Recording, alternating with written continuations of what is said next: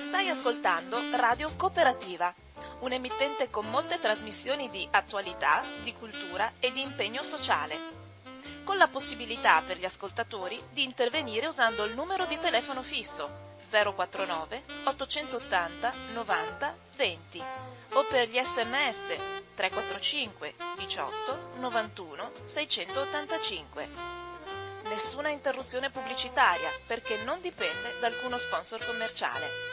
Radio Cooperativa si regge sul lavoro volontario di conduttori e amministratori e vive con la generosità di ascoltatori e soci che l'aiutano finanziariamente. Per farlo basta collegarsi al sito www.radiocooperativa.org che contiene tutto quello che può essere utile per sostenerla. Oppure si può usare il bollettino postale con il numero 120 82 301 intestato a Informazione e Cultura, via Antonio da Tempo 2, 35 131 Padova.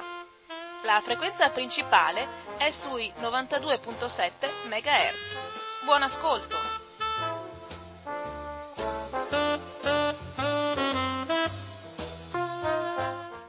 Un cordiale buongiorno a tutte le persone sintonizzate su Radio Cooperativa.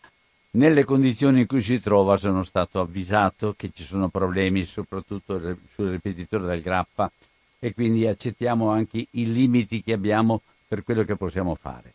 Ma eh, oggi io dovrei essere ospite di una trasmissione che mi è stato richiesto di fare insieme ad Anna Lauria. Anna, parti subito come vuoi tu. Grazie, grazie. Buongiorno a tutti intanto, oggi appunto ci ritroviamo a porta, porta pazienza perché qui avremo sempre dei disturbi, ma li, dobbiamo accettarceli. Beh, eh, insomma, io ricordo la prima trasmissione che ho ottenuto, la prima puntata di Relazioni Vive a gennaio, a fine gennaio, il primo tema che ho proposto è la signorina pazienza, per cui la pazienza credo che sia un ingrediente indispensabile per eh, aprirci a un eh, dialogo sia con noi stessi che con gli altri che sia veramente efficace. E quindi portiamo pazienza anche alle difficoltà tecniche eventualmente che ci possono essere oggi. D'altra parte anche stanotte mi pare che ci sia stato un temporale di quelli che insomma si è fatto sentire, per cui eh, credo che anche questo contribuisca. E, mm, parto proprio... Ma il problema è che è stato colpito proprio il, la base della, del, sul grappa di Radio Cooperativa. Quindi, insomma, eh, portiamo, portiamo, portiamo pazienza. Portiamo pazienza. allora, oggi io sono qui eh, un po', mi sento ospite anch'io, eh, perché appunto non è propriamente il, il, mio orario e anzi ringrazio molto Don Albino proprio per aver eh, accettato eh, di condividere un momento di riflessione di riflessione su un tema che eh, a me sta molto a cuore. D'altra parte chi mi ascolta il lunedì pomeriggio alle 14.50 eh, eh, eh, credo che abbia capito no? che questo tema in questo periodo storico eh, lo sento molto nel cuore, che è il tema della crescita degli adolescenti. Eh, proprio perché l'adolescenza è, eh, dal mio punto di vista, una terra di mezzo, quella terra di mezzo che consente al bambino di, tra virgolette, morire come bambino per scoprirsi in una fase in cui eh, appunto le forze vitali nel corpo e nell'anima sono fortemente presenti, proprio per aprirsi alla conoscenza di sé. E da questo poi, come dire, piano piano aprirsi ad una crescita emotiva affettiva che lo porta nell'età adulta. Quindi terra di mezzo proprio perché, eh, come dire, fa incontrare la terra del bambino, dell'infante prima, con la terra poi del, dell'adulto che eh, ovviamente si assume nuove responsabilità, quantomeno dovrebbe, eh, assumersi nuove responsabilità non tanto, non soltanto nei confronti di quella che è eh, una realtà esterna, no? fatte di regole sociali che vanno incontrate, conosciute e rispettate, ma una responsabilità nei confronti della vita stessa. la vita che ci scorre dentro prima di tutto ed è proprio da dentro che va ascoltata.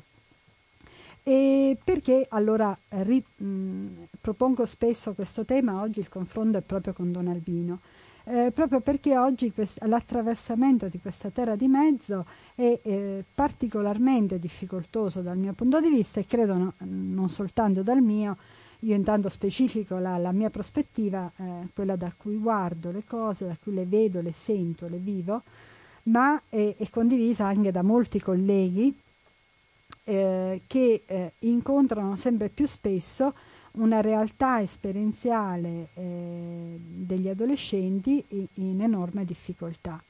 Eh, proprio perché il periodo che abbiamo e continuiamo ad attraversare, eh, Covid e post-Covid, diciamo, eh, sta richiedendo a tutti noi un grande sacrificio, ma in particolar modo proprio ai ragazzi che eh, attraversano questa fase della loro vita. E questo perché? Perché c'è eh, dal loro punto di vista eh, una crescita che li espone molto alla realtà virtuale. E... Poi interrompi quando senti queste sì. bombe che entrano. Stai pure, stai pure, pure, un po' più distaccata perché okay, è più okay. libera come persona. Ok. E, ehm, e temo sempre, eh, e qui devo proprio imparare a fare radio, che non arrivi la voce, ma eh, non preoccuparti, arriva, okay. arriva, benissimo. Perfetto, perfetto. Stai pure grazie, distante di 30 grazie, centimetri, non grazie, Grazie, ehm, allora, diceva appunto eh, questa immersione nella eh, realtà virtuale. E, ecco, da questo punto di vista i ragazzi sono, eh, come dire, eh, hanno preso un po' le distanze da quella che è la eh, relazione reale e, e, e, su questo apro un po' la mia riflessione, come fare noi adulti per eh, come dire, contribuire ad una rinascita della relazione con, con, con gli adolescenti eh, proprio rispetto a coltivare maggiore re, relazione reale rispetto al rapporto con la realtà virtuale che loro vivono.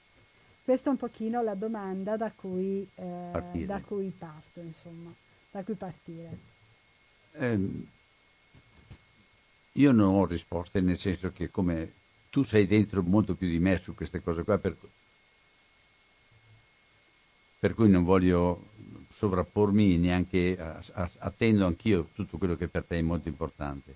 Hai ragione di dire che questo, uh, questa età è sempre stata l'età critica eh, anche quando non c'era il virus, non è che sia adesso soltanto perché c'è il virus, non solo, ma le modalità con cui l'esperienza di, di novità all'interno della, della, realtà eh, sono novità anche critiche, anche nelle espressioni che vengono usate, soprattutto tramite forme devianti come il bullismo, come altre cose, dove la sperimentazione del proprio io, del proprio essere, avviene all'interno di un gruppo che in qualche modo si moltiplica a vicenda, ecco, si, dà, si dà carica a vicenda, con le, conse-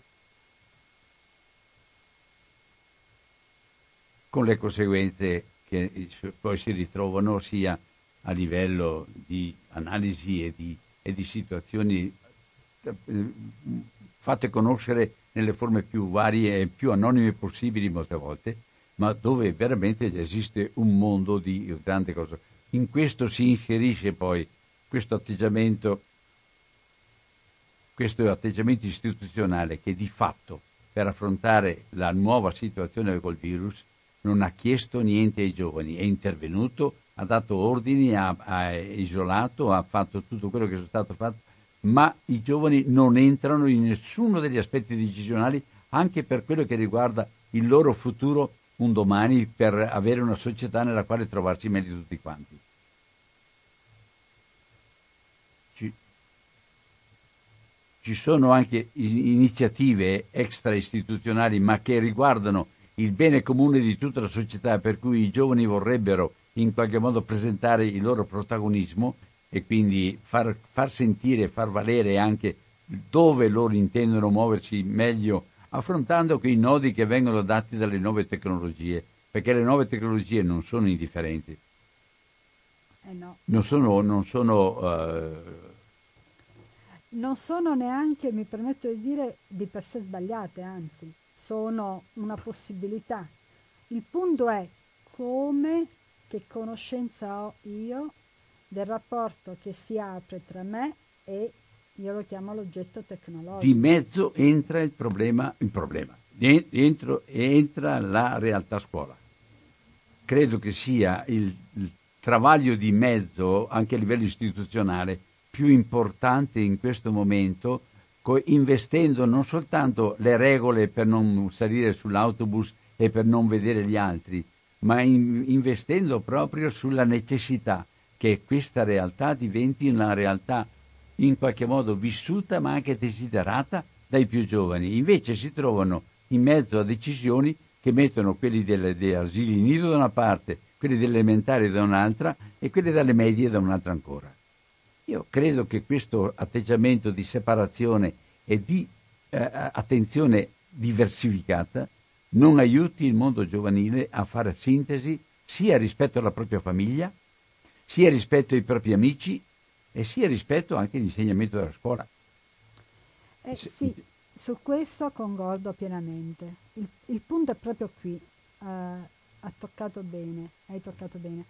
Eh, la separazione invece che la relazione, la relazione tra le parti, cioè coltivare quella relazione che ti permette l'incontro da una fase all'altra, ma non solo, che favorisce l'incontro anche tra i ragazzi tra di loro all'interno diciamo, del, di quella che è la loro attività più quotidiana, che è proprio quella della scuola. Allora, eh, qui su questo punto qua poi c'è anche un altro aspetto, l'attenzione principalmente economica per quanto riguarda il rapporto con la società dentro il virus, per cui l'uscita dalla, dalla, dalla, dalla pandemia è un'uscita che dovrebbe essere un'uscita tutta centrata sul lavoro degli adulti, tutta centrata sull'economia eh, di a sussistenza e tutta centrata quindi su un sistema economico. Il problema della vita non è solo economico. Io credo che il più grande danno che stiamo facendo in questo momento ai più giovani è che la loro vita non conta come quella degli altri. Su questo io eh, posso solo continuare a dire che concordo. No? Non solo concordo, ma aggiungo una cosa quello che dal mio punto di vista tutto quello che stiamo vivendo eh, comporta dal punto di vista della crescita, dell'apertura dell'adolescente è proprio che non gli si dà eh, un'opportunità importantissima che è quella di conoscere il valore di sé no? e di riconoscersi come valore perché abitati dalla vita. Okay? Perché nel momento in cui tutta la parte emotiva, tutta la parte affettiva viene catapultata, proiettata all'interno del videogioco, all'interno di qualunque de, de, dei social o delle chat nella quale gli adolescenti si rintanano per trovare sicurezze che sono però sicurezze che non eh, sono radicate nelle forze della vita, nel momento in cui accade questo è chiaro che eh, poi mh, mm, come dire, si perde il contatto con quella percezione di sé che è fatta di respiro, che è fatta di battito di cuore e nel momento in cui arriva una piccola percezione di queste cose, l'adolescente va letteralmente in attacco di panico, cioè va letteralmente in un territorio, diciamo, d'anima eh, in cui si sente spaesato, completamente solo e ha paura di chiedere aiuto. Ecco la cosa che io sto incontrando nelle terapie con i ragazzi che arrivano in studio è proprio questa, la grande difficoltà di superare il senso della vergogna. La vergogna di sentirsi non accolti dalla vita, non ci sono, accettati. Ci sono i dati forniti dal telefono azzurro. azzurro, sono dati impressionanti riguardo a questo e mettono in evidenza come come ridurre la propria vita sopra il proprio letto in una stanza e con eh, semplicemente i mezzi virtuali, oltre che creare l'isolamento, comporta anche lì rapporti, molte volte rapporti non positivi e, e nascosti, rapporti dove gli adulti, se entrano, a, non, non, non condividono, perché Ma ho letto, ho trovato però un altro articolo che in qualche modo vuole mettere in evidenza anche la, la, posita- la modalità positiva di affrontare problemi che anche gli adulti hanno paura di affrontare, cioè la scoperta che gli adulti con i loro figli adolescenti hanno paure anche loro reali, a volte addirittura fobie, e quindi non è soltanto il ragazzo che cresce che presenta delle anomalie nei rapporti, sono anche gli adulti che creano e che sono, sono dentro la stessa cosa. Se c'è dialogo, avviene qualcosa di nuovo anche in famiglia. Se non c'è dialogo, avviene lo scontro anche nel rapporto. Esatto, esatto. E dialogo a me piace sempre ricordare che deriva da dia logos, che vuol dire tra le parole. Allora, tra le parole cosa c'è? C'è uno sguardo? C'è una presenza che fa sentire all'altro che ci sei pur nelle tue paure, pur nel tuo senso di insicurezza o di impotenza, perché poi di fronte a un ragazzino o una ragazzina che sta chiuso in camera sotto le coperte, magari anche 10 quintalate di coperte perché ha freddo anche se fuori fa caldo. È chiaro che se eh, tutta la parte emotiva, affettiva, diciamo eh, psichica è comunque più proiettata fuori che non dentro, e ovviamente nel corpo si sente freddo, eh? Quindi eh, C'è questa... una telefonata, voi che ascoltiamo, sì? Sì, sì. sì Pronto? Parlo Radio Cooperativa? Sì. Buongiorno, Dolbino. Buongiorno. Sono il vostro ascoltatore di questa emittente. Io te, mi chiamo Davano. Ah, benissimo, sente male, vero? Sì, il, il 92 e 700, 700 sì. Eh, non abbiamo, alter... non abbiamo molte alternative. È stato intaccato il, il, il, la, il ripetitore eh. del grappa con, sì. il, te... con, il, con il maltempo. Sì e quindi siamo in difficoltà tutti quanti. Chiedo Comunque scusa. volevo salutarla, Dorbino. Grazie. Volevo dirle che sono contento di quelle puntate di Favolando che trasmettete al mercoledì sera. Va bene. Com'è che funziona? Eh, come non come non funziona purtroppo. No, dico come funziona con le, con le, le, le puntate di Favolando. Ah no, fate... non so risponderti su questo direttamente perché sono già in difficoltà con tutte quelle che devo fare io. Ti chiedo scusa. Va bene? Sì. Ciao. Comunque sono contento. Buongiorno. Ciao, ciao. Eh beh, ecco, questa è una notizia buona intanto. Una persona contenta è già, è già una cosa bella e anche che tira su. Certo, eh? certo allora. assolutamente. Una persona che telefona e dice sono contenta e saluto perché sono contenta è una bellissima cosa.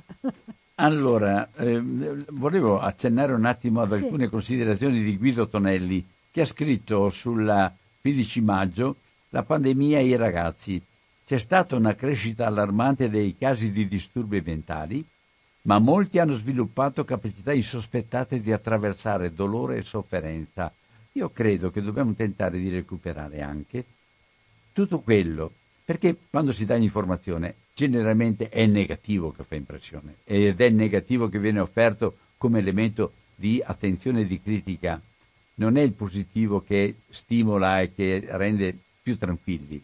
E quindi qua dice Tonelli, mi ha impressionato, eh, non ho il pezzettino della prima pagina, mi ha impressionato la serietà della giovane adolescente che parlava in pubblico in tv a milioni di persone e la scelta accurata delle parole, condite con un pizzico di ironia per evitare da subito ogni rischio di retorica. Questa ragazza si chiama eh,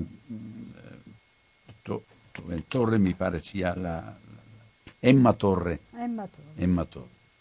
La cosa mi ha colpito ancora di più perché avevo letto proprio in questi giorni notizie di una crescita allarmante di atti di, atti di autolesionismo e addirittura di tentativi di suicidio fra i giovani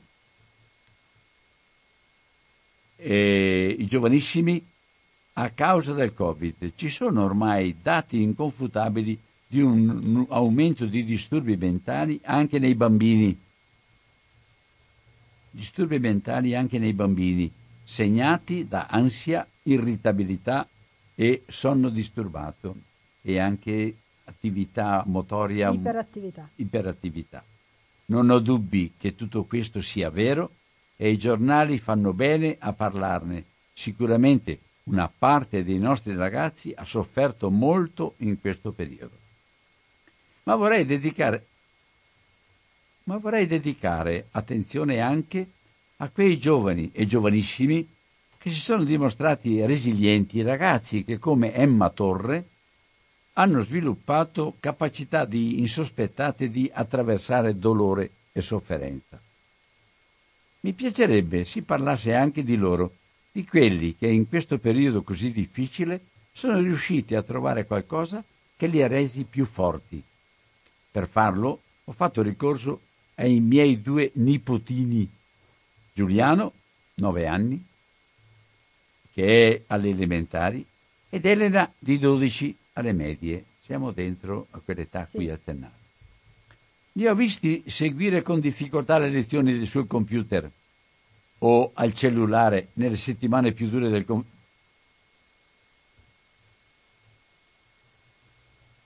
nelle settimane più dure del confinamento. Ho registrato il loro disagio per non poter uscire di casa e la nostalgia dei loro compagni che non hanno potuto frequentare per mesi. Lontano dai genitori, ho chiacchierato a lungo con loro, il nonno questo che parla. E mentre cercavo di farli parlare con libertà, tra parentesi, i nonni hanno questo vantaggio rispetto ai genitori, possono raccogliere senza timore di censura le opinioni più irriverenti dei nipotini. Chiusa la parentesi, ha ragione su questo. Ho cominciato... Concordo, concordo. Eh sì. E mentre cercavo di farli parlare con libertà, ho cominciato a fare delle scoperte inaspettate. Anzitutto che essi non disprezzavano affatto la didattica a distanza, la terribile DAD, che sui giornali era considerata l'incubo di ogni famiglia ed era vituperata da tutti gli intellettuali del paese. Elena e Giuliano, con grande consapevolezza, la vedevano come uno strumento che permetteva loro di continuare il lavoro scolastico, certamente non era agevole e non si poteva paragonare all'andare in, non si poteva paragonare all'andare in classe, ma intanto avevano capito che non, che non, era il mezzo tecnico a fare la differenza. Trovo importante questa distinzione. Questo sì, questo sì. Vedevano con chiarezza le differenze tra gli insegnanti. I più stimati, quelli che erano rispettati e ascoltati nelle lezioni in classe, non avevano problemi a tenere l'attenzione e trasmettere contenuti anche in DAD. Al contrario, per quelli che alla cattedra erano svogliati e poco motivati, era un disastro. Nessuno li ascoltava più semplicemente perché si sentiva che facevano lezione come se per loro fosse una tortura. È impressionante quanto i nostri bambini e i giovani adolescenti siano capaci di giudicare con lucidità che gli, i nostri bambini e i giovani adolescenti siano capaci di giudicare con lucidità la qualità dei loro insegnanti. Poi mi dicevano che non avevano mai passato tanto tempo assieme ai genitori e avevano potuto giocare e scherzare con loro e parlare di tutto. Erano riusciti a confidare loro le paure e le ansie più profonde, magari commentando un film che avevano appena visto assieme. Soprattutto avevano capito che anche i grandi avevano paura. È importante questo aspetto. Molto, molto. Soprattutto posso... Eh, è la grande novità della persona che è persona fin da piccolo, esatto, da bambino. Esatto. Non, è, non è il bambino piccolo, è il, la persona che ha i pensieri, e le cose esattamente come noi. Che è da ascoltare. E questo, allora, questo periodo... Posso dirti, sto sì. pensando a mio papà, che è morto naturalmente, ma che per i bambini, quando arrivavano, li ascoltava. Non solo, ma faceva sentire loro che erano la cosa più bella e più grande per lui. E quindi ne venivano fuori, quando è morto, le parole più, più profonde e più belle proprio durante l'Eucaristia di saluto, sono venute fuori delle nipotine. Una cosa commovente, ancora adesso quando rileggo mi viene ancora la commozione. E si sente. È una cosa... E, e questo è un valore veramente da far rinascere. Io sento questa, forte questa cosa.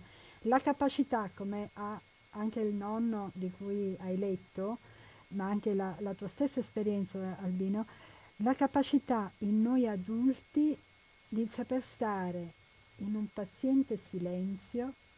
Che non è paziente, accogliere. affettuoso, sì, è, è sì. curioso. No, paziente, io, io sì, devo... ascoltare loro senza...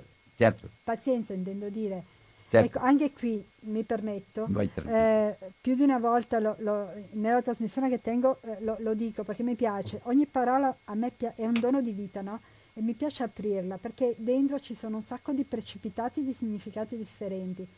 Ecco, nella parola pazienza io sento proprio la capacità di sostare nel silenzio del cuore e di fare esattamente quello che tu adesso hai dato testimonianza, no? una testimonianza proprio vivente perché si sentiva il tuo cuore nelle tue parole il tuo respiro. E questo è quello che va fatto rinascere. Poi, realtà reale o virtuale, se passa questo, non c'è più differenza. E l'ascolto dei bambini, io dico spesso ai genitori quando li incontro, gli dico i bambini sono bambini e non sono deficienti, nel senso che non deficiano di qualcosa. Eh, vorrei, vorrei eh, rivolgermi a tutte le persone anziane che sono in ascolto in questo momento alla radio, ditemi o non ditemi se non è vero che abbiamo una memoria ancora fin nei particolari di tutte quelle che sono state le sensazioni, le, le impressioni, i sentimenti, le relazioni da quando avevamo due anni, tre anni. Io ho una memoria di queste realtà come fosse la realtà di oggi. Ma questo significa essere vivi. È una cosa, cioè, è una cosa incredibile. Eh. Non, riesco, non riesco a ricordare più niente delle cose vicine perché ormai la mia memoria è un cassetto che non si, che non si apre più tanto, ma quello che ho vissuto e quello che appartiene al mio vivere è di una vivezza, è di una, di una qualità di relazione tel che. Però... Anche quando gli adulti parlavano e credevano che io non capissi. Ma è, un, è, è incredibile. Sì, sì. Mi ricordo ancora, mi ricordo ancora dei pensieri e le cose che si dicevano di me e pensavano che io non capissi. È, è l'errore che ancora oggi spesso noi adulti commettiamo con i bambini. A quattro anni i bambini capiscono tutte le cose sì, degli adulti, tutte, e le, le immagazzinano tutte. Sì, e io infatti amo dire e molti, non solo io, anche molti colleghi con cui mi confronto, insomma anche gli studi che, che, che vengono sempre più fuori lo, lo, testimoniano, che è bene parlare ai bambini a misura di bambino, ma non negare nulla della verità che si sta vivendo, della verità che si sta vivendo nella relazione. C'è una telefonata. Prego, prego, vediamo chi arriva. Pronto? Pronto? Sì. Aspetta, porcazza. Scusami, sento male. Eh, devo, devo abbassare. Abbassa il volume per carità. Ecco, ecco, ecco, fatto. Brava.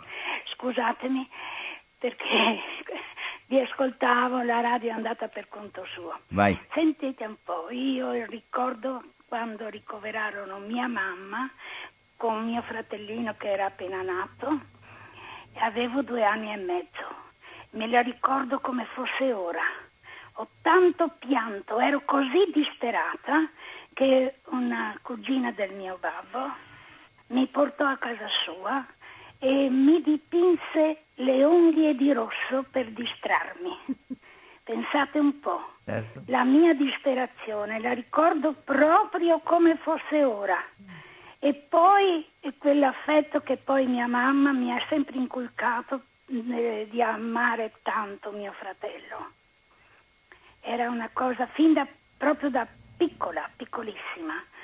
Non avevo manco tre anni, che lui era appena nato, e me lo ricordo proprio come fosse adesso, come fosse stato il mio bambolotto, capite? Ecco, ecco. va bene. Questi sono i ricordi più lontani della mia infanzia, poi ne avrei tantissimi, figuratevi. Bene. Ho sempre avuto una grande memoria, vi ringrazio e buona, buona trasmissione. Grazie a te, ciao. Ciao. Grazie.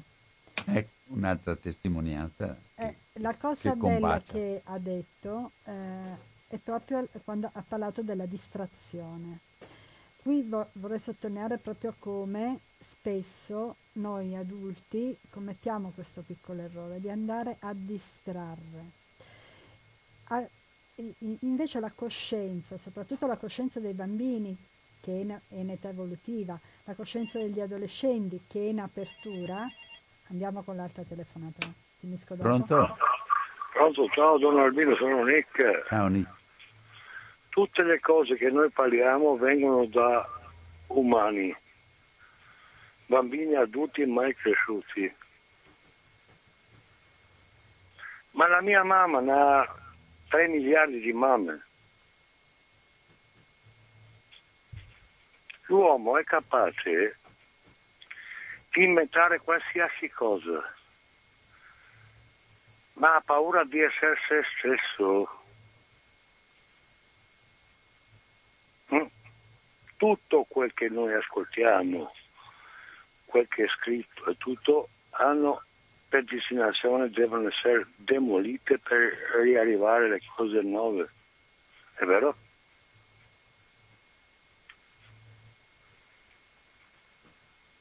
Pronto? Eh, devo parlare con te. Eh, ho capito, il problema, il problema è... eh, Tutte le cose che ha fatto l'uomo sono ben disposte di essere cambiate, ma non lo dice Nick. Eh, quelli bambini là sono vecchi, portano conoscenze nuove, perché sono morti prima di noi che li aspettiamo, no? È vero? Che la legge della rotta della morte e della nascita. Loro sono morti prima di noi e noi siamo arrivati qua. Che cosa gli dobbiamo dire a loro? Perché hanno un piccolo corpo fisico. Proteggerli da tutte le cose, no? come hanno fatto con noi. Scambiare, aiutarli, come hanno fatto con noi. Erano nonni e bisnonni, erano anche saggi. Quando sono morti loro siamo arrivati noi e loro vengono sulla rotta della morte e della vita, vengono qua. Come mai gli diamo schiaffoni?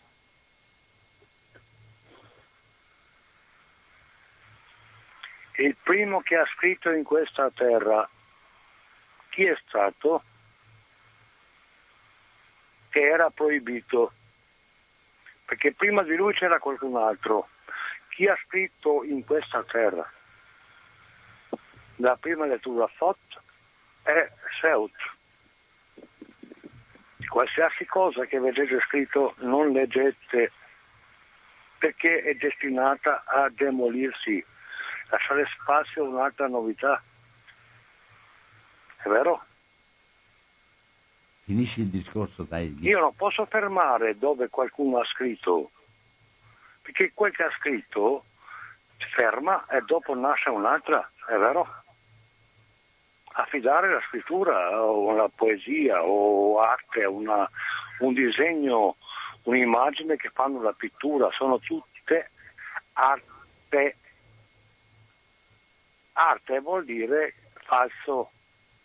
Anche nel sogno quando Comunque ci sono parole che fanno vivere. No, no, sono- no, no, no, queste che- sono cose che- Ci sono parole che fanno Scusa, vivere, ci sono parole che impegnano la vita e ci sono 6.000 parole che ti, danno, che ti danno veramente la scoperta Perché di non cose facciamo nuove. una piccola ricerca chi siamo veramente noi e viviamo con inganno? Eh, Nick, tu hai la tua versione e altri danno anche la loro. Perché hai il potere di chiudermi. No, non era per Tu questo. hai il potere di Certo che ho il potere di chiuderti. Fino no? adesso Ah, ti ho ascoltato. Certo che ho il potere di chiuderti, ma ti ho ascoltato fino adesso. Ma io Perché farò- guardi che ho il potere di chiudermi farò per invece di guardare quello che ho Io fatto? farò un prestito, farò una radio. Va bene. Auguri. Sì. Ciao. Grazie, grazie. Ciao, ciao Nick. Ma eh, mi dispiace però che tu abbia guardato quello che io posso fare e non l'ho fatto e invece non hai guardato quello che ho fatto e potevo fare. È un passaggio su cui dovresti riflettere, per conto mio, perché altrimenti tu hai il verbo, gli altri invece sono lì che, hanno, che pendono da te con le labbra a guardarti, ma non è così. E allora bisogna tener conto della realtà che si svolge anche dentro al discorso che facciamo. Comunque vai avanti Anna. No, concordo comunque su questo. Eh. Abbiamo un po' tutti la tendenza, credo, spesso e volentieri a guardare il bicchiere mezzo vuoto, no? Cioè la parte mezzo vuota rispetto a quella mezza piena, cioè che cosa una persona ha già fatto per noi. C'è una eh. telefonata ancora? Pronto? Sì, buongiorno, abbasso la radio, sono Ciao, Maria Grazia. ringrazio e saluto l'ospite e te. Un attimo. Anna Lauria, l'ospite. No, sì, sì, sì, sì, esatto, sì, sì. È giusto, è giusto. Mi, mi, ha detto che era lei che conduceva, giustamente, ma è l'ospite, certo. Va bene. Vai. Eh, ecco, eccomi qua. Ho una domanda banalissima, che però nel rapporto genitori o comunque, sì, specialmente genitori o anche insegnanti o persone che nella, per il ragazzo eh, sono vissute come importanti, punti di riferimento importanti. Ecco, c'è una difficoltà che secondo me è una piccola cosa che però comporta l'inizio di una divergenza. E la divergenza si sa che più si va avanti più è grande. Ed è questa. Eh, quando tu, eh, tu non puoi sempre dare ragione all'adolescente, hai anche un compito di, di, di, argine, un compito di guida che puoi, devi fare in maniera autorevole, non autoritaria finché vuoi, però capita che non tutto approvi quello che fanno. Bene, che tu gli dica guarda che il ciuffo sugli occhi te li irrita, che tu gli dica ma non so, eh, qualsiasi stupidaggine in cui non ti riveli d'accordo con loro, con, sì, loro si sentono disapprovati in toto. Tu puoi compensare con le parole, con il linguaggio del corpo, con eh, tutte le, le, forme di espressione possibili, mh, mm, della, eh, puoi confermare la stima che hai per loro, l'importanza che loro hanno per te, però questo eh, momentino di eh, non identità, di, di, veduta non identitaria scatena dei riflessi che hanno a, a livello affettivo una crescente importanza. Ecco, io penso che molti adulti, molti genitori, molti insegnanti debbano essere aiutati in questo, trovare i modi giusti, le tecniche giuste, la pazienza giusta per accettare anche che questo accada e, e tirare avanti guardando in longitudine, dicevano una volta, no? Non eh, restar male o piccarsi per l'episodio del momento, per la piccola conflittualità. Eh, per i ragazzi che questo consulere in longitudine, guardare lontano, eh, chiede tempo, ecco. E nel frattempo le tempeste dell'adolescenza si addensano, specialmente oggi, specialmente oggi eh, in cui sono scientificamente sollecitati in una maniera vergognosa. Ecco. Eh, riguardo agli, ai primissimi anni dell'infanzia, pienamente d'accordo, le basi, le basi anche dell'apprendimento linguistico, ma non solo, il rapporto affettivo è tutto, il massimo è verso fino, ai, fino ai, tre, tre anni, dopo si vive e finché si vive ci si modifica e si impara.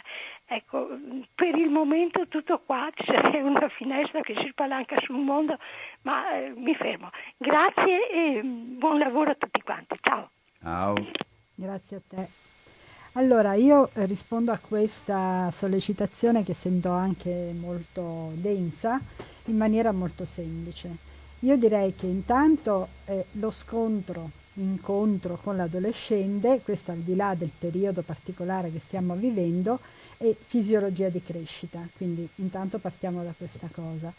E poi, eh, dal mio punto di vista, questo scontro che eh, fa parte della ricerca che l'adolescente ha come compito e glielo dà la vita, mica glielo diamo noi, di cercare se stesso, di cercare chi è, e di scoprire che cosa è venuto a fare, che progetto la vita ha riservato nel suo cuore, nella sua anima, eh, allora proprio per fare questo si scontra con gli adulti. Sta a noi adulti, e qui non è una questione di tecnica, mi dispiace, è una questione di umanità. è una questione di quello che dicevamo prima, Don Albino, no? Cioè, giustamente tu hai letto dei passaggi che io condivido in pieno, e qua non è solo l'adolescente che ha paura. E spesso siamo anche noi adulti che abbiamo paura della diversità del pensiero, della diversità dell'agire, della diversità del sentire. Ecco allora che si ritorna a quello che stavamo dicendo prima, l'importanza di un ascolto in presenza. In presenza voglio dire che sono qui totalmente in corpo e anima che sono qui in ascolto di quello che accade dentro di, di, me, mentre un bambino, a volte può essere, o un adolescente mi porta le sue provocazioni di crescita. Che effetto mi fanno a me? Che cosa mi accade nel cuore?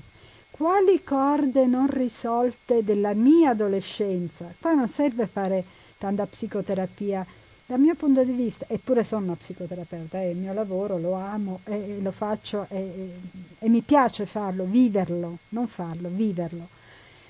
Parlo proprio su un piano dell'umanità, piccole domande, perché le risposte ce le dà la vita da dentro, sono le domande che dobbiamo individuare.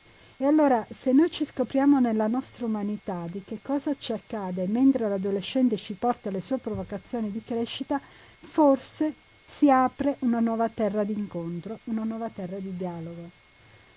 Non so se vuoi aggiungere qualcosa. Ma sì, io vorrei... Adesso vado un po' nel personale, mi dispiace però mi hai fatto venire in mente. Il problema che abbiamo, Maria Grazia, è se noi siamo capaci di rimanere in ascolto anche quando il nostro ascolto non porta nessun risultato. Il mio problema è che sento che è molto più semplice dare ordini e dire le cose giuste che devono essere fatte e in qualche modo senza accorgertene, ma imporle. Perché noi abbiamo l'autorità, perché lo facciamo per il loro bene, perché noi non siamo d'accordo, perché per quella strada si rovinano, perché certe volte con, cer- con certe amicizie succedono guai? E quindi, e quindi, tutto quello che accade, che può succedere anche a scuola, può succedere anche in altre pa- fuori nel, nel, nel, nel quartiere, può succedere in tutte le parti, tutto quello che accade diventa un elemento di giudizio e di intervento sul giudizio che ci facciamo. A me è capitato di avere a che fare con uh, un giovane non italiano che aveva dipendenze plurime di vario tipo di, e anche pesanti, il quale è vissuto nella nostra sede insieme con noi e aveva un suo, un suo spazio personale che gestiva in maniera collegata alle sue dipendenze. E mi succedeva che qualche volta mi usciva anche la sera, dalle 10 in poi, Ah, per abitudine mi sono messo non a fare nessuna predica e anche a, a, a rimproverare o d'altro, ma ad accompagnarlo là dove andava la sera. Non dicevo nessuna, non dicevo nessuna parola, ma lui mi trovava là, là dove stava scappando, dove stava tentando di farsi qualcosa. Non ne abbiamo mai parlato non abbiamo discusso. Dopo, quando ha deciso di uscire totalmente e quando ha accettato quindi le condizioni che venivano poste da eh, CERT o altre realtà, ha accettato, quando ha deciso lui e ha accettato, e poi ha accettato di entrare anche in una comunità strutturata e quindi a liberarsi fuori con il supporto e la, la, la, i procedimenti graduali di una cosa eh, ben, ben strutturata, quando ha riferito poi della sua vita e ha parlato della sua vita, lui mi ha detto non, non mi dimenticherò mai. Perché anche i suoi familiari non credevano che riuscisse ad arrivare a tanto e quando eh, il papà suo gli ha detto ma non riesco a capire come hai fatto, lui mi ha riferito, io non mi sono mai dimenticato che tu hai camminato con me senza rimproveri, senza niente, fino alle due di notte. Non mi ha detto altro. È proprio, grazie, perché è proprio questo quando prima dicevo un ascolto di quello che accade a noi, no? eh, l'ascolto di quello che io sento, spesso e volentieri se sono un genitore con un figlio adolescente che ne combina di tutti i colori, è quello appunto di sentirmi impotente. Solo se accolgo e incontro questo sentimento dentro di me, eh, può nascere una risposta come quella che hai raccontato tu, che è quella di entrare in contatto in un punto molto sensibile e l'altro si sente veramente riconosciuto e accolto. Ecco allora che cambiano le cose. C'è un'altra telefonata? Pronto? Pronto, buongiorno Don Albino, sono Enrichi. Ciao Enrichi. Sì, senta, io posso portare come ha fatto lei un caso personale, cioè il mio, perché conosco me. Eh, vedendo il confronto con i bambini di oggi, trovo che ci sia, e volevo aver conferma della mia ipotesi se è giusta o no, e si è invalso troppo la teoria della fair. Questi bambini che devono essere liberi di fare questo, di fare quello, di, di, di essere anche quasi dei discinetici nei comportamenti, no? Eh ma è bambino, eh ma è bambino, eh ma è bambino. E io, per contro, ho avuto un'educazione estremamente rigida dal punto di vista non morale nel senso moralistico, nel senso di stare attento sempre a delle cose di principio, poche e sane. E poi mi hanno favorito, forse io ero anche ricettivo, non lo so, favorito al che io avessi un mucchio di interessi io mi ricordo da bambino alle 9 dovevo andare a letto, ma avevo la pila e leggevo fino alle 11 di sera sotto le coperte.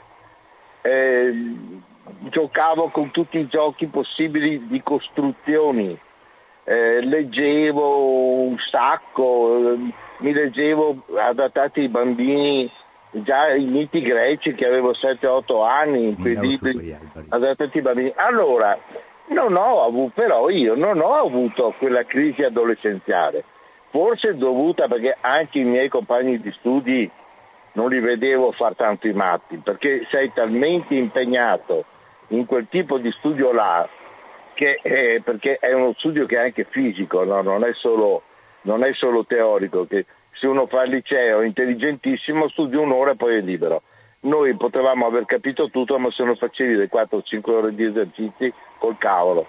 E forse anche questo, ma io non ho visto, ma anche nei miei compagni di scuola, che pure venivano da culture anche diverse, eh, non avevano questo, questi problemi. Però na, naturalmente sono del 46, sono un Matusa, ecco.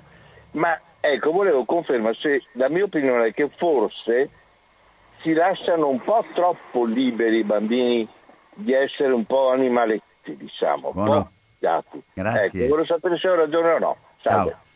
Beh, la ragione conta poco, vuoi eh, parlare Anna? Ma allora io eh, direi che eh, il punto non è lasciarli fare quello che vogliono, ok? Ci sono eh, dei confini che vanno dati nella relazione educativa, educativa non di insegnamento, educativa educere deriva eh, da tirar fuori, quindi aprire un, un, ascolto, un dialogo, una relazione in cui mettisi dei confini, ma questi confini, per confini intendo dire delle regole, no? Questi confini devono essere però, eh, devono dare spazio alla libera espressione di quello che l'altro sta vivendo realmente in quel momento. E questo lo, lo riusciamo a fare quando siamo disponibili appunto ad ascoltarci nella relazione. Eh, faccio un esempio molto banale. Spesso lavoro con gruppi di bambini e uso molto l'arte. Okay? Ho scoperto negli anni passati eh, anche con bambini piccoli, 3, 4, 5 anni, perché ho diretto spesso e volentieri anche dei centri estivi quando si poteva farlo, insomma, eh, con bambini della scuola materna, quindi parliamo di una fascia molto bassa. Ecco, anche se ne hai tanti, se tu dai loro uno spazio all'interno della stanza, io spesso e volentieri quando lavoro soprattutto con i bambini non voglio troppi mobili, voglio spazio di libertà. E se butto per terra delle lenzuola vecchie e poi sopra ci metto un bel foglio bianco e gli dico qui potete fare quello che volete con i colori, i bambini rispettano questa cosa, realizzano quello che sentono in quel momento, non sporcano i muri, non sporcano il pavimento e alla fine io faccio il gioco del trenino, gli faccio alzare le mani, ok? E con le mani alzate si va insieme in bagno a lavarsi le mani una per volta. Non è mai successo delirio, nel senso di sporco a destra e a manca, anzi, e queste cose spesso le ho realizzate anche all'interno di palestre, quindi sappiamo spesso nelle palestre c'è il legno per terra, insomma bisogna fare accortezza. Ecco, questo mi dà il senso che è vero che servono dei confini, degli spazi all'interno dei quali noi diciamo delle, diamo delle regole, ma queste regole non devono però impedire la libera espressione di quello che il bambino o l'adolescente in quel momento sente e a noi il dovere di saper stare in ascolto. E, e la coscienza che difetti e atteggiamenti non coerenti li abbiamo anche noi non li hanno soltanto quelli che non ascoltano quello che diciamo noi altri, li abbiamo anche noi che diamo in qualche modo il, il, il, il là su queste cose qua. E quindi se avessimo questa coscienza avremmo sempre un atteggiamento di possibilità offerte e di una tolleranza, se in termini diciamo puramente negativi, ma di un affetto che è capace di eh, accettare anche le parti difettose in, in trasformazione. Anzi, direi che quelle parti difettose di solito sono le migliori, perché contengono un semino prezioso per una scoperta eh, importante di quello che, che può essere, diciamo, Vado una parte importante di sé. Con quell'articolo che ci ha Sì. fatto un po' da guida, ma appena tanta telefonata, pronto? Pronto, buongiorno a tutti. Ciao, Franco. Albino. Buongiorno alla tua ospite, Anna Lauria. Anna. Buongiorno. Alle ascol- buongiorno. Alle ascoltatrici e agli ascoltatori della Cooperativa. Mi ha stimolato a chiamarti la narrazione della tua esperienza di quella persona che hai accompagnato e con la quale hai sempre taciuto, ma io sento che entrano anche da voi Eh sì, sì, sì, entrano. Ah, ancora. entra sì, sì, sì, sì. pensavo È- fosse è- una è- mia- È, è- una tele- è una trasmissione spezzettata, sì, sì. È una cattiva sintonizzazione mia della mia radio. No, no, no, no, no. Ah, È grazie. il, è il Scusate. grappa che non quadra. E quindi ho ascoltato e mi ha colpito molto la reazione che ha avuto la persona che accompagnavi dopo il tuo silenzio. E ricordo una cosa, io ho insegnato 38 anni, ricordo una cosa con gli studenti delle superiori, dal triennio in su, quindi anche negli anni problematici sia del- degli anni di piombo e quindi di quello che c'era qui a Padova e anche negli anni della droga con casi di ragazzi con gli occhi iniettati di sangue, proprio rossi ecco, in classe, eccetera. E mi ha colpito una cosa poi molto ragionando con quello che hai detto, che un- molti genitori in certi periodi particolari mi hanno detto io sei l'unico che chiama fioi. Non ragazzi, nome cognome, fioi, perché sono figlioli, gli, gli studenti, specialmente per chi non ha avuto eh, così, cioè è stato un grande padre l'insegnante. E in queste situazioni di rapporto, secondo me conta molto il rapporto affettivo nelle persone che hanno qualche problematicità, ma in, in tutti i sensi, sia psicologica che fisica. E, e mi chiedo se in questi momenti di disagio sociale, per mm, la risposta delle persone che sono preposte a guidare anche a dare un indirizzo a questi giovani, non ci sia una mancanza di modelli culturali che c'erano quando eravamo più giovani, sia tu, tu sei più vecchio di me di quasi dieci anni, ma anche io, però l'esperienza della guerra che tu hai vissuto l'ho vissuta come sovrapposizione nel post dopoguerra io. L'atmosfera tutto sommato era sempre quella. I valori etici che venivano trasmessi erano, e i valori sono valori che vengono molto introiettati dai ragazzi giovani, i valori della, adesso non, non usate, non leggete la parola come nel modo pes- peggiore, ma della cavalleria, proprio dal cavaliere medievale che difende le vedove, gli orfani e le donne sole. Non c'è questa, questa atmosfera nel, nel, nel mondo dei giovani, ma non c'è neanche nel mondo che li circonda prevalentemente, che è un mondo mediatico ed è che è comandato dallo spettacolo e dallo sport. Provate a pensare agli sport che seguono i giovani. O è il calcio, che è uno dei peggiori sport che secondo me ci sono, che non è uno sport di squadra. Nello, nel calcio non c'è la novità, c'è un, un individualismo sfrenato. Oppure sono gli sport atletici dove c'è veramente l'individuo da solo, ma manca lo sport della cavalleria. I ragazzi hanno bisogno di modelli culturali, secondo me. Scusami, manca lo sport? lo sport dove c'è il modello della cavalleria, della no, socialità. No, manca, ah, hai detto della, questo? Sì, della, la, il, il, con, della, collettività, ah, insomma, no? I, i, negli sport di squadra c'è la pallacanestro e il rugby, dove l'individuo conta, ma conta molto la collettività. E negli sport individuali c'è o l'atletica o la ginnastica. Gli altri sono sport dove fanno solo tanti soldi, anche il motociclismo, l'automobilismo, dove è entrata la, la tecnologia non c'è il valore dell'individuo, ma che si rapporta anche con chi lo aiuta sia nella competizione ma anche nella sua formazione. Cioè mancano dei, degli aiuti etici che formano le personalità di questi ragazzi, di questi giovani e che li aiutano a comportarsi in un certo modo nella società. Non, non so, mi sono un po' perso, forse vi chiedo scusa e vi ascolto. Ciao. Allora, eh, su questo io ho delle riserve sulla parola modello, ho un po' delle riserve sulla parola che abbiamo il compito di dare noi forma.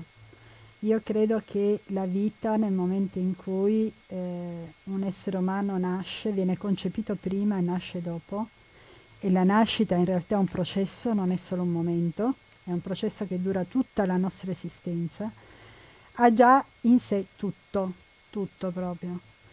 Quindi non è, eh, da, a me personalmente insomma la parola modello e la parola dare forma eh, mi, mi, mi, lascia molto perplessa, non sono le parole che amo di più. Eh, preferisco appunto una crescita in ascolto, nella relazione di crescita, come giustamente diceva prima Don Albino, non sono solo i bambini o gli adolescenti che crescono, siamo anche noi adulti. Se io mi includo nella relazione, cioè ci sono pure io, con le mie difficoltà, con le mie fragilità e proprio se sto in ascolto di queste trovo delle risorse che la vita da dentro che me le dà e le spendo in modo che dall'altra parte, che sia un bambino, che sia un adolescente, trovi lui o lei quello che deve scoprire dentro e come dare forma alla propria vita. Credo che il nostro compito sia più quello di fare e porgere domande e stimoli nella relazione che non risposte perché le risposte le abbiamo dentro di noi e anche i bambini ce le hanno dentro di loro e spesso e volentieri se rimaniamo in ascolto senza avere già la risposta dentro la nostra testa, ci sorprendono perché ci dicono cose che a me capita spesso e volentieri di genitori che mi dicono ma mia figlia non mi ha mai parlato così, non ha mai detto queste cose. Ecco, eh, quando il bambino sente e nella relazione con l'altro libertà di poter dire quello che gli si muove dentro nel cuore, che non c'è un veto da qualche parte, vi assicuro nella mia esperienza proprio di crescita personale e professionale che davvero si apre un mondo incredibile, inaspettato, creativo. La sorpresa della vita ogni volta che è vita. Esatto, la meraviglia. Noi dovremmo ogni giorno aprire gli occhi alla meraviglia che la vita è. Certo. Però se abbiamo già tutte le risposte nella testa, abbiamo dei modelli, certo. abbiamo già delle forme preconfezionate, questa cosa non accade. Non perché siamo cattivi noi, non ci rendiamo conto che precludiamo, chiudiamo alla vita la possibilità di. Siamo arrivati al fatto che anche i grandi avevano paura. Vado avanti un altro po'. Prego. Ogni famiglia ha perso qualche persona cara. Parecchi genitori dei loro amici si sono ammalati, qualcuno è stato in ospedale. Anche i bambini hanno imparato che la vita è una cosa molto seria e che alcune piccole cose come stare in salute, giocare a pallone con gli amici o andare in bicicletta al parco possono essere una grande conquista. Elena e Giuliano, abbiamo i due nipotini, hanno capito che ci sono persone come i medici, gli infermieri e anche il personale delle ambulanze che svolgono lavori fondamentali per la società. Quando si corre un pericolo ci si affida a gente come loro, si ricorre agli scienziati che sviluppano i vaccini, mentre gli influencer più famosi non servono a nulla. In una parola, sono cresciuti, hanno fatto un passo avanti nel diventare adulti. Soprattutto, soprattutto hanno capito cosa significa essere membri di una comunità. Quando i loro genitori andavano a fare la spesa per gli anziani del palazzo o quando accettavano di buon grado le regole di protezione come le mascherine, hanno capito quello che neanche mille lezioni di educazione civica riusciranno mai ad insegnare. E quando la comunità corre un pericolo, ci si dà una disciplina. E ognuno deve comportarsi in maniera da non fare danno a sé e agli altri, che bisogna essere responsabili e che si devono accettare sacrifici per salvaguardare il bene comune. Sono sicuro quel, che quello di cui sono stato testimone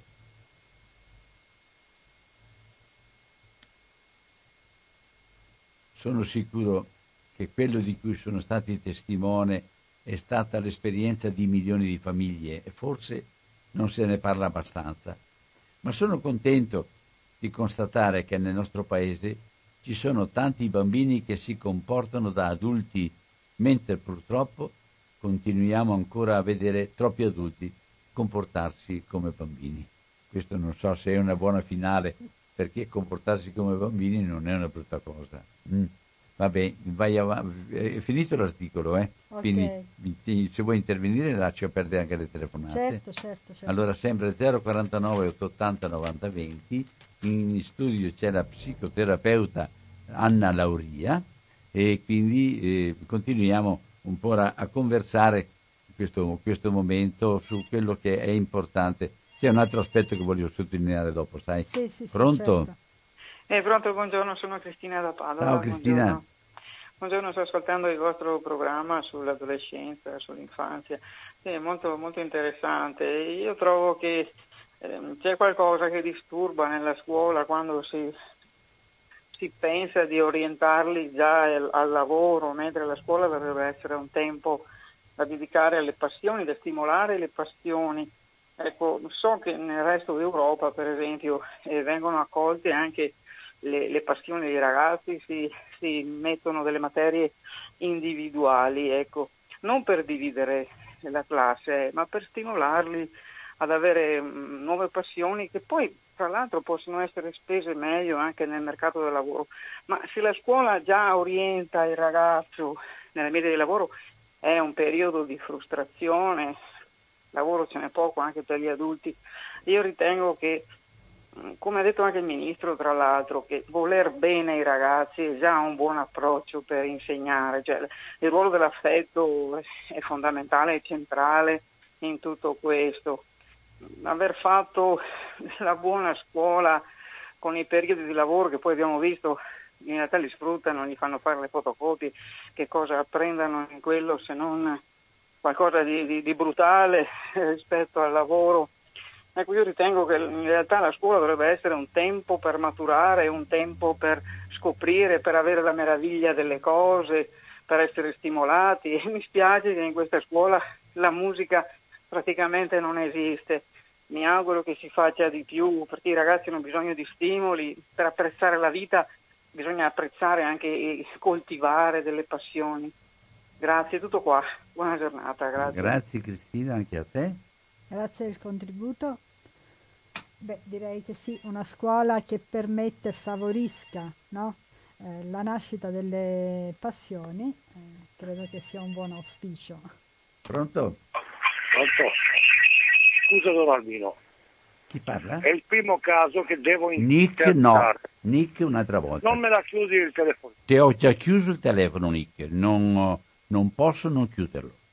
Insieme con tutte, a tutte, a- con tutte le persone che partecipano a questa conversazione. Che hai fatto un intervento abbastanza completo, mi pare che devi anche tu accettare i limiti che abbiamo. È vero che io sono qua con la console e co- con, la- con, eh, il volume e dare le cose, però è, è normale all'interno di una trasmissione di una trasmissione radio dove però ci sono anche dei limiti per tutti quanti. Allora, allora Anche per dare l'opportunità ad altri di intervenire. l'ultima cosa che volevo accennare, eh, tutto questo sommovimento di tipo economico e di tipo eh, finanziario che riguarda tutto quello per sanare la situazione degli adulti in questo momento andando oltre a tutte le possibilità reali che abbiamo, sarà il debito che dovranno pagare soltanto il, che soltanto il futuro dovrà pagare nei confronti del nostro presente. Allora, su questo punto qua, di fronte a ragazzi anche responsabili che intendono co- dire, coadiu- partecipare, no partecipare alla vita della società, guardando in avanti, quindi da- tentando di recuperare modalità dentro le quali i giovani possono anche sperare una realtà diversa, che non vengono neanche prese in considerazione.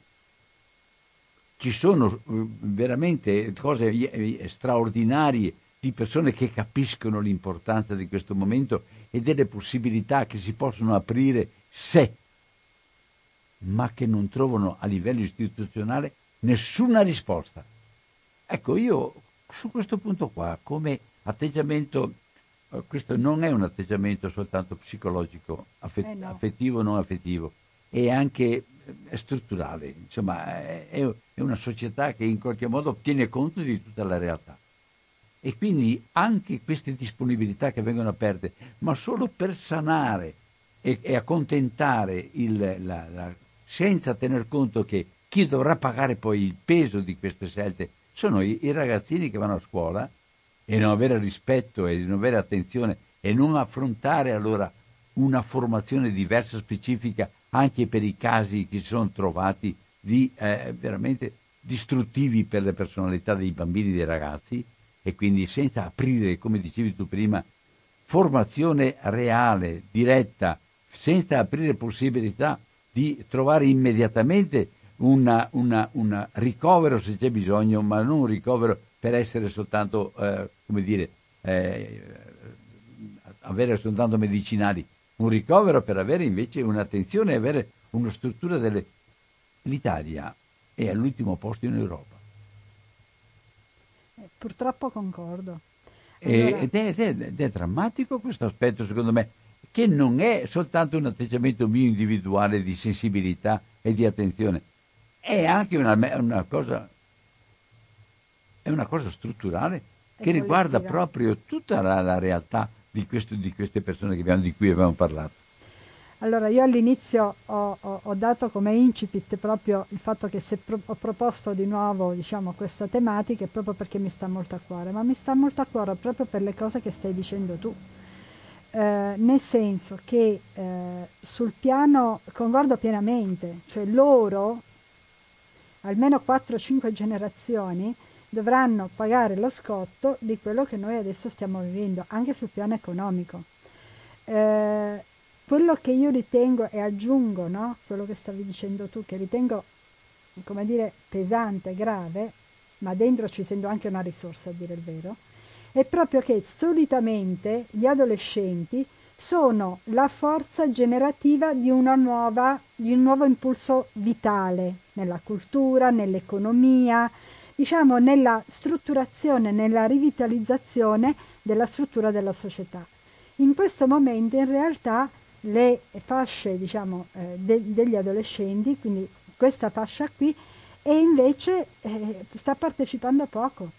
Sta partecipando po- poco proprio perché, eh, come dire, quello che stanno vivendo non eh, gli viene riconosciuto la possibilità di essere presenti, di essere partecipi, di esprimere le proprie passioni, di esprimere quello che da dentro la vita gli propone e di avere la forza propulsiva per portarla avanti. Ed è proprio questo, eh, dal mio punto di vista, che come adulti abbiamo noi, tra virgolette, come dovere nei loro confronti, dargli uno spazio maggiore di riconoscimento di se stessi, di eh, eh, come dire, eh, riconoscimento di quello che, che, è il proprio valore di persona da una parte, ma anche delle proprie risorse da mettere nel gioco della relazione col mondo degli adulti, in modo da permettergli di dare il loro contributo e di portare cambiamento, di partecipare in maniera attiva. Ecco, dal mio punto di vista questa è una cosa molto importante. Condivido che eh, da una parte sul piano delle scelte della politica di questo c'è poco, però io dico eh, eh, la società, eh, lo Stato non è solo il fatto di strutture e di organizzazione, è fatto anche di persone. Ognuno di noi può dare il suo contributo e per quello che poi, vabbè, anche per, eh, chiaramente per deformazione professionale, per la professione che faccio, parlo spesso e volentieri soprattutto del piano di quello che accade nella relazione diretta tra le persone. Però se ognuno con, dà un suo contributo in questa direzione, io credo che le cose possano andare in maniera, eh, si possono aprire in maniera diversa. Io credo fortemente che per quanto diffi- difficile sia il momento che stiamo vivendo, è un momento anche che può produrre un profondo cambiamento, proprio per la riscoperta di cose che sembrano sopito addormentate. E c'è qua, sempre sull'Espresso, in prima pagina, è di Alessandro Tosato e di Elena Testi, che dice c'è Marco, arrivato dopo aver devastato casa. C'è Luigi, angosciato dal vivere recluso negli 80 metri quadri di casa sua. Christian, 10 anni, che ha perso il sonno a causa, a causa di quei video che i compagni gli mandano durante la data. C'è Sonia, che ha iniziato prima a togliersi le pellicine dalle unghie e poi a tagliarsi, e c'è Alessandra, che ha smesso di mangiare, ma i suoi genitori non se ne sono accorti, se ne sono accorti solo quando la zia l'ha fatto notare. C'è Alessia, che ha smesso di dormire perché chattava con le amiche fino a notte fonda e poi non trovava più motivo per alzarsi a letto. Ci siamo tutti noi in questi brevi colloqui. C'è il futuro di un intero paese in questa angoscia. Nei monitor, invece, ci sono le loro camere un ragazzo cammina avanti e indietro, alla fine si siede, un altro accanto alla madre, lui in silenzio sul letto, lei su una poltrona che lo fissa. In altri ci sono letti vuoti con coperti di lana arancione. A osservarle così da un monitor non si capisce come siano realmente le stanze del reparto di neuropsichiatria infantile dell'ospedale Fondazione Mondino di Pavia. Si riesce a mettere in fila solo una serie di immagini sconnesse. Il direttore del reparto, il professor Renato Borgatti, Guarda anche lui i monitor. Con il Covid-19 abbiamo dovuto cambiare le regole. Nessuno può entrare all'interno del reparto se non tamponato. Anche l'accesso ai familiari è stato ridotto. Abbiamo dovuto interrompere l'animazione con grande generosità che con grande generosità portavano avanti diversi gruppi di volontari. Per questo, per questo lei può stare solo qui ma penso che possa capire lo stesso la situazione di emergenza che stiamo vivendo. Dal territorio ci arrivano in continuazione richieste per ricoverare ragazzi e ragazze che stanno molto male, ritirati in casa nelle, loro camere o che danno sfogo alla rabbia con azioni violente. Sono aumentati i disturbi del pensiero gravi, le crisi di ansia e di agitazione. Dai pronto soccorso di tanti ospedali chiamano per tentati suicidi, comportamenti dirompenti, ma non abbiamo più posti. È troppo facile pensare che la soluzione sia aumentare i reparti, dare più posti letto. In realtà il ricovero di un adolescente è sempre una sconfitta della nostra società che non ha saputo dare risposte tempestive quando il disagio iniziava a manifestarsi. Mi creda, non servono più posti letto. Mi creda, non servono più posti letto. Quello che serve invece sono più risorse nel territorio, più psicologi all'interno delle scuole, centri di aggregazione che consentono ai ragazzi di ritrovarsi. Serve che lo sport per i ragazzi riparta e poi è urgente che gli adolescenti siano un problema che la nostra politica si ponga come priorità. Il ragazzo torna a camminare avanti e indietro. Voglio che la comunità scientifica, continua Borgatti, si ponga il problema dell'istruzione che di futuro stiamo dando eh, e di che futuro stiamo dando ai nostri giovani. Sul muro dell'infermeria ci sono dei disegni, su uno è scritto grazie per, quello che avete fatto per me, bambini e adolescenti piegati dalla pandemia. Mario Draghi, commenta Borgatti, ha detto che la scuola sarà la prima attività a, rip- a, ri- a riaprire quando la situazione dei contagi lo permetterà e che dobbiamo garantire la frequenza scolastica almeno fino alla, me- alla, alla prima media. Questo vuol dire non aver ancora capito ben, non aver ancora ben compreso il problema, perché se è giusto che i bambini, anche i più piccoli, tornino a scuola, la frequenza negli istituti degli adolescenti è vitale e non può essere procrastinabile. Loro, più di ogni altro minorenne, hanno bisogno di uscire dal nucleo familiare, confrontarsi con i coetanei e trovare adulti che siano validi educatori. Lo richiede il loro percorso evolutivo che viceversa viene tarpato e interrotto. Connessi di fronte ai PC, persi nei loro incubi, la didattica a distanza è stato un modo di noi adulti per pulirci la coscienza, una scelta classista e antidemocratica. Si salvano e vanno avanti solo quei ragazzi che hanno una solidità e una maturità spiccata, famiglie solide alle spalle, famiglie solide alle spalle che possono seguirli, sostenerli e riconoscere i segni di disagio che a volte resta mascherato. Tutti gli altri invece soccombono. Questa scelta ci sta tramutando in una sorta di selezione e la cosa più assurda è che siano in pochi a porre il problema.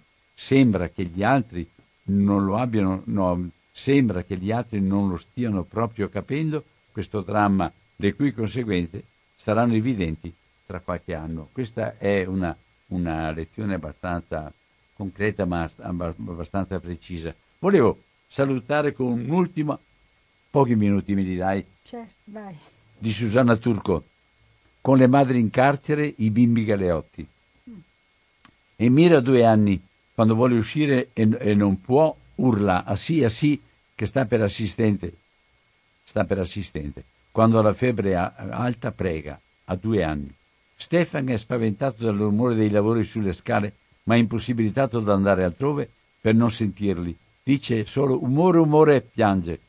Stanno in carcere, indirettamente condannati dalla condanna delle loro madri, spesso portano dentro traumi che è anche difficile immaginare, corrispondono a una definizione paradossale che che parrebbe impossibile, bambini galeotti, li chiamano, una sorta di peccato originale in versione di Stato, come se un bimbo di uno, due o tre anni potesse mai essere capace di beccarsi una condanna, eppure adesso sono 33 in Italia, esiguo il numero quanto pesante il simbolo, quintessenza, il cubo dell'invisibilità dei bambini cui Annalisa Cuzzo, Annalisa Cuzzo Crea ha dedicato il suo libro che fine hanno fatto i bambini di PM, esempio tragicamente perfetto di come la mancanza di volontà politica possa impedire la risoluzione persino di questo. Perché un paese che non guarda al futuro non lo fa per, in nessun posto, nelle scuole come nelle carceri, nei grandi numeri come nei piccoli. Non guarda quindi tanto più a loro gli invisibili degli invisibili, i figli delle detenute con prole,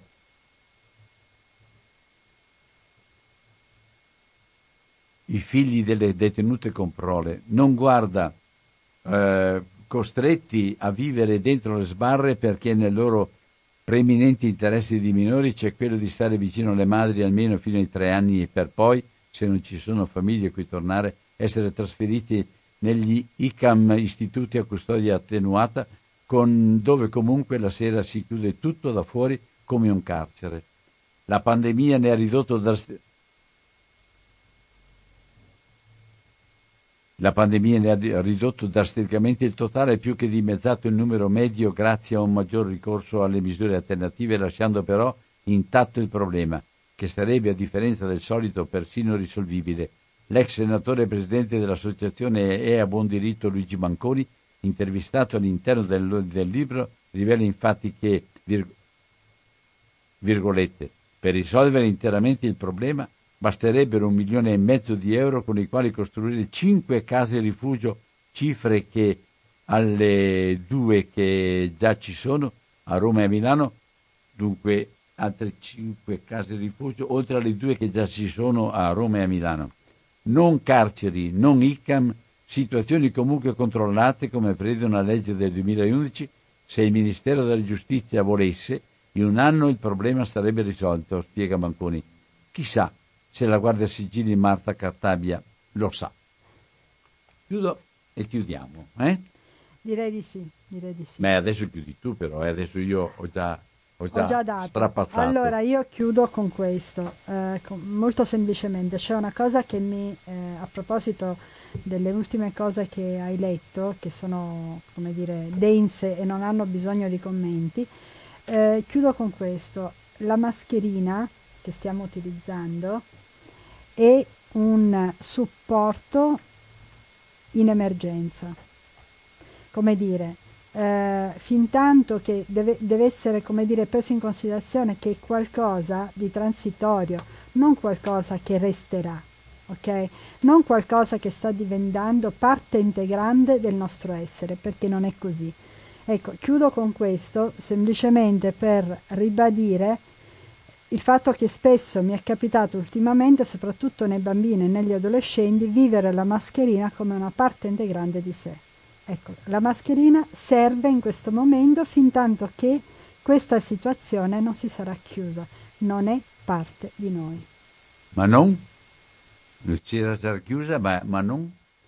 Hai detto, eh. la, cosa, la mascherina serve finché la situazione sarà chiusa? Sarà chiusa quella situazione Covid intendo dire, certo, no? certo. Ok? Dopo la mascherina non è parte integrante di noi. Certo. Basta. Cioè, Va bene, ringrazio Anna Lauria. Devi, devi ammettere beh, che mi sono preparato perché sono proprio, sono proprio no, molto. So. Io veramente ringrazio Don eh. Albino eh. per questa opportunità e questo perché scambio. Sento il bisogno anche per me di essere a scuola di, di quello che sta succedendo e delle persone che ci lavorano insieme. Grazie, grazie a tutti voi e scusate la situazione della radio, speriamo a breve tempo, a breve brevissimo, di poter offrire condizioni migliori anche per l'ascolto. Grazie e buon, po- e buon pomeriggio a tutti. Ciao. Buon pomeriggio, ciao.